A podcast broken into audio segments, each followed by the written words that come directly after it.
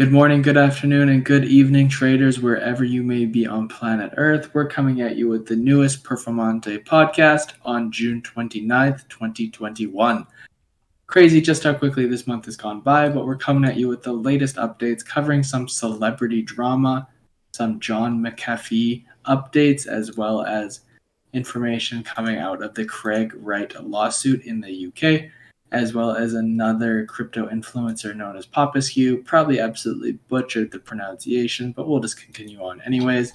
And lastly, have some updates about the growth and trajectory of the Ethereum network. And last but not least, finishing off with one of the exchanges we've been absolutely loving recently. So I appreciate the time you have taken to tune in. And without any further ado, I'll pass it on over to Keith to jump right in with our first story.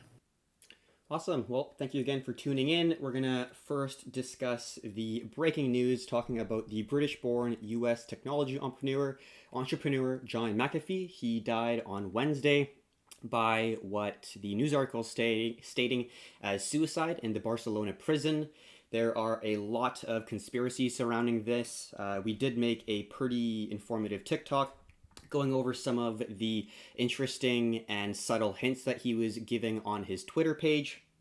And uh, the reason, or the, I guess you could say, the uh, he died by hanging is like the quote reason that the news stories are uh, kind of indicating.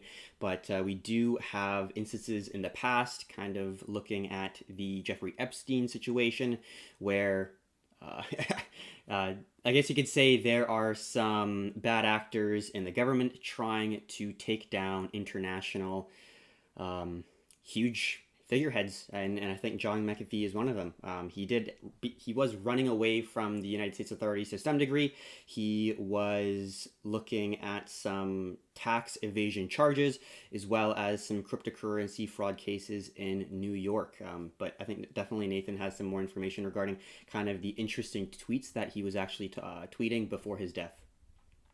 Yeah, one hundred percent. John John McAfee is kind of the equivalent of like the Dos Equis most interesting man in the world. so true. In 2018, he said that he has fathered at least 47 children. I'd assume there's a question mark attached to that. Um, he was investigated for the murder of a neighbor who allegedly was playing music too loud. Uh, he met his wife Janice McAfee when she solicited him as a prostitute. Uh, he didn't pay income tax for, to the U.S. for eight consecutive years for what he called ideological reasons. He lived in a mega yacht that cruised around the world. He spent some time uh, consoling Cuba on how to circumvent the U.S. trade embargo. Ultimately, this really is probably one of the most interesting men in the world. He passed away at the age of 75, leaving a massive tech legacy behind him and a, a series of cryptic tweets that kind of are leading people to believe that he got hit by the Clintons and the Clintons assassin has caught another bag by assassinating him in his Barcelona prison cell. Specifically, in 2019, just to read the tweet here, getting subtle messages from the US government in effect saying, We're coming for you, McAfee. We're going to kill you. We're going to kill yourself. I got a tattoo today just in case. If I suicide myself, I didn't. I was whacked. And on his right bicep, he has a ticker that says whacked. Oddly enough, lo and behold, just over two years later, he did die by hanging in Spain and another follow up tweet in October of 2020 I am content in here. I have friends. The food is good. All is well. Know that if I hang myself, a la Epstein, it will be no fault of mine. There was an autopsy that was done recently, showed no evidence of foul play. Uh, I doubt there will ever be the security cameras leaked from this higher security prison in Spain, but it really just kind of adds to the case of what the fuck happened. He said he wasn't going to kill himself once. He said he wasn't going to kill himself again. He said the US government was sending him suspect messages, and he had over 31 terabytes of information on the US government waiting to get deployed. And I guess as like a side chain conspiracy, there was that uh, large apartment building in Miami that collapsed.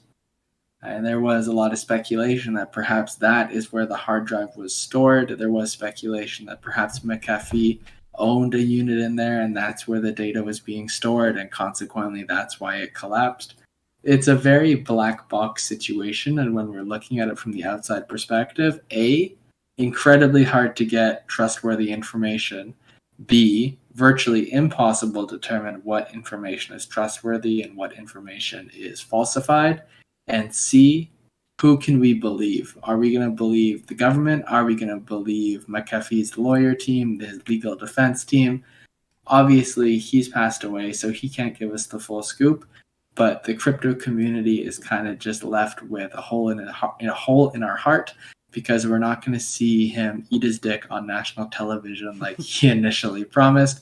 Instead, we're just left with a legacy of a crypto entrepreneur who uh, lived larger than life and ultimately kind of I don't want to say he fucked around 24 7, but he basically fucked around 24 7. Basically, yeah.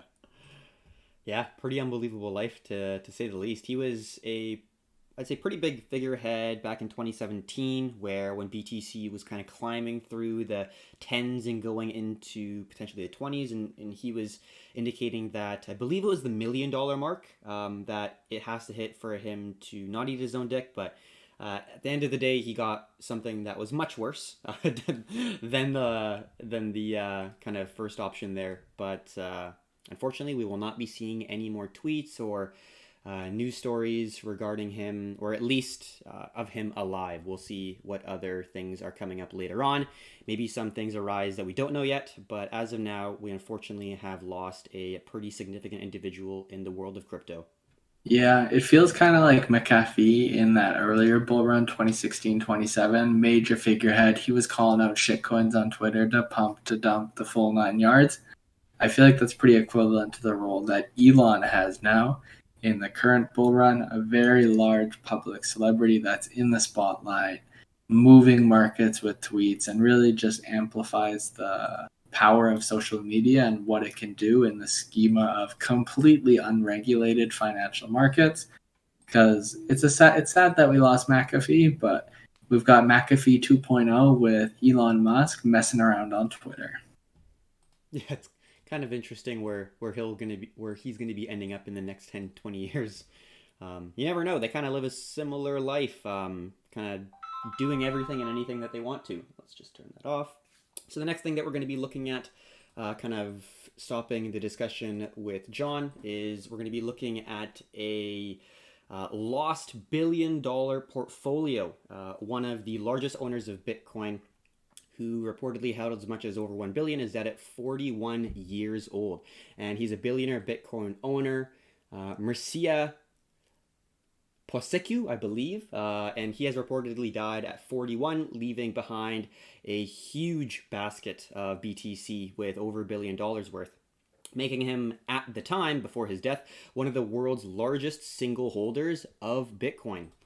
And we don't exactly know if his wallet is able to be accessed by a different individual. Usually, if you are kind of a, single BTC holder, you probably would not be letting other people know. And we've seen these situations where people hold a lot of Bitcoin.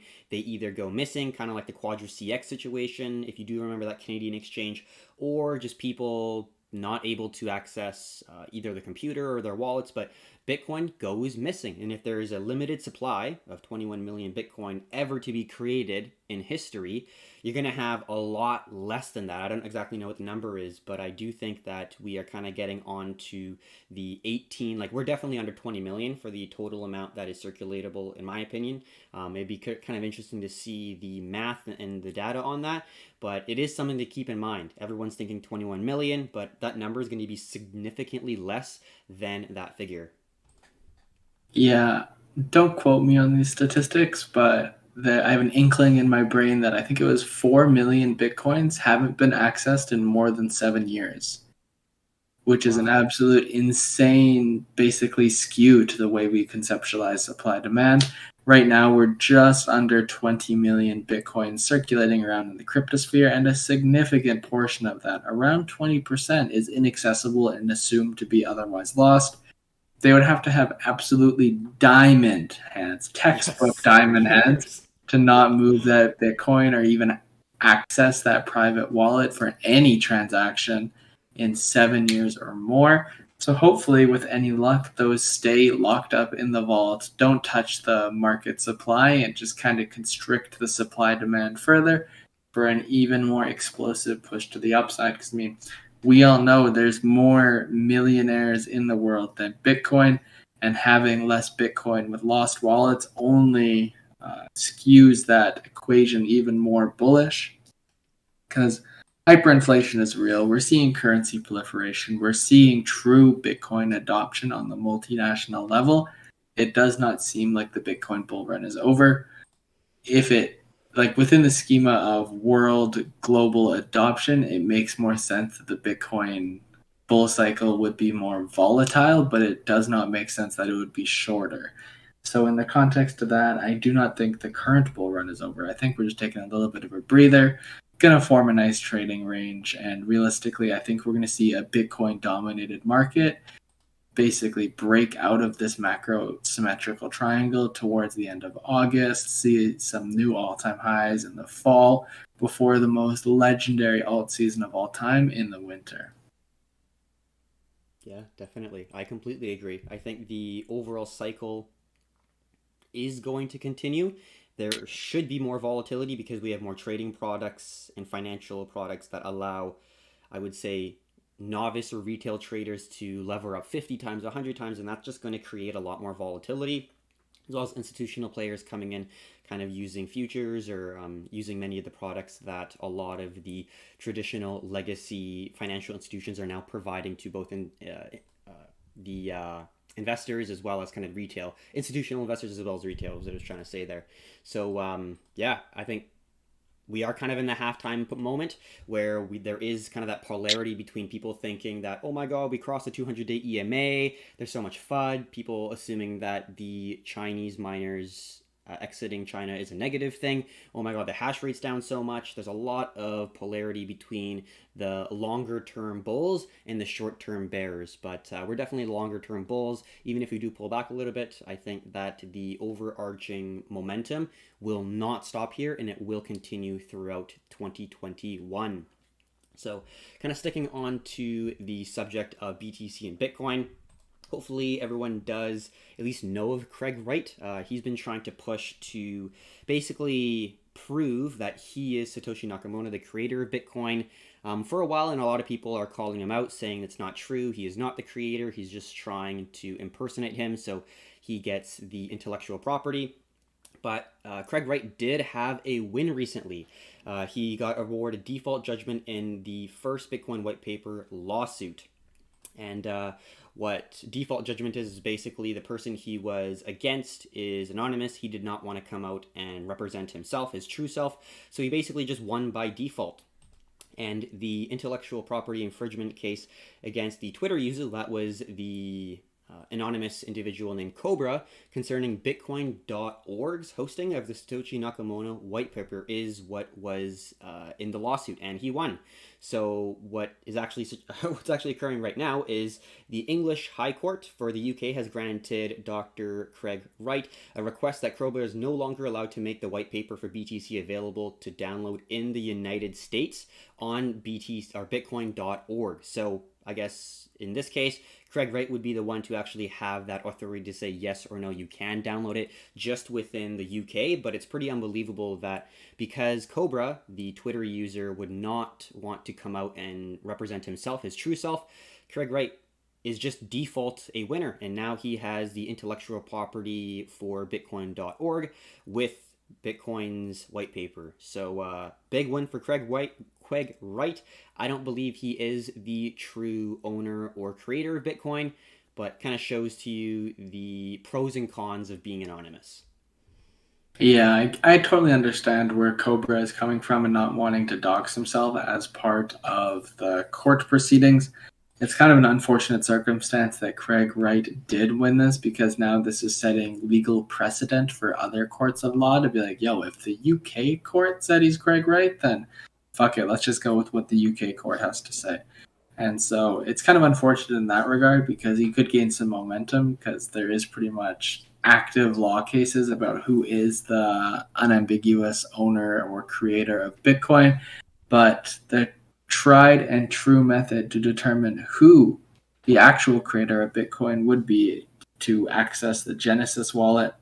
Simple, but hey, I'm going to move one Bitcoin to this address. And then everyone would be able to see the transaction. Everyone would be able to be, oh, yo, he's actually Craig Wright. He's actually Satoshi Nakamoto. But for whatever reason, he's just beating around the bush and says that he cannot access the wallet. And so he basically has to resort to other illegitimate means in order to claim his fame as Satoshi Nakamoto. For those who don't know, Craig Wright is the creator of Bitcoin Cash Satoshi's Vision, BTCSV. Uh, it's kind of an underwhelming project to say the least. He says that it's the true direction that Satoshi would have wanted Bitcoin to go, as per his own imagination. It's It's pretty interesting to see this uh, small victory for Craig Wright's campaign because he's super vocal within the crypto community that he is Satoshi, but all not going to say like the higher ups in the crypto community because they're all peers, but the more public profile, the people who are in the spotlight are like, yo, don't listen to this clown. He's an absolute bozo. Like, it seems like he's more so preying on the disconnect between political systems like the court of law and technology because clearly there is a disconnect if the UK court of law appointed him as the winner of this case and as Satoshi Nakamoto. There must be a disconnect between the way legal systems are operating and the way the technology is being applied. All the court had to do was be like, yo, move the funds and we'll grant you the case. Mhm. But that's not the way it happened. So, moving into our next story, enough of the celebrity drama. We will be finishing off with some actually kind of bullish news coming out of Ethereum, where they had the most amount of daily active addresses surpass Bitcoin for the first time in crypto's history. Basically, that means that the amount of daily active addresses, the ones that are transacting, sending, receiving, etc., was more active on Ethereum than Bitcoin. Again, this is the first time in history that this flip has ever happened. And it's pretty interesting to see because that just means that Ethereum's seeing some real use cases following that recent update they got to optimize proof of work compensation. And we are seeing some true adoption of the Ethereum network when comparing it to how Bitcoin is being used. Yeah, overall, I think it is a positive, uh, overarching statement. Uh, when we are looking at the cryptocurrency market, when we are in bull runs, altcoins are going to be appreciating at a greater rate than BTC, and not just with the appreciation. Um, I think that there's more people actually getting involved in Ethereum compared to BTC because there is more use case, which is great to see. Um, one thing to note about Ethereum, um, they still haven't really completely came out and rolled out ETH 2.0. So, like we've been speculating, we don't think that it will occur in this bull run.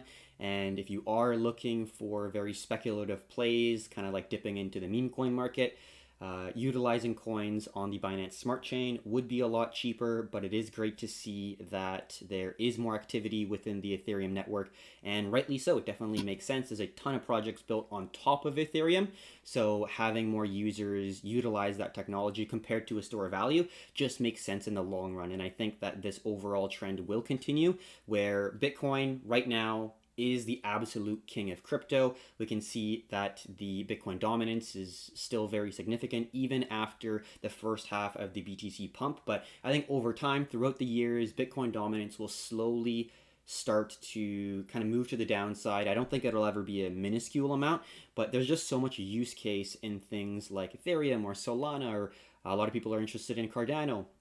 And I think that those platforms will grow at a greater rate than BTC because, yes, BTC is an extremely useful asset for storing value, but it doesn't really do a whole lot more than that. Whereas you see these new up and coming projects like Solana having 50,000 transactions compared to um, BTC's very few uh, in terms of per second. So uh, I think the overall trend will continue, and we're going to see more of these altcoins surpass BTC in either active addresses or even like price appreciation.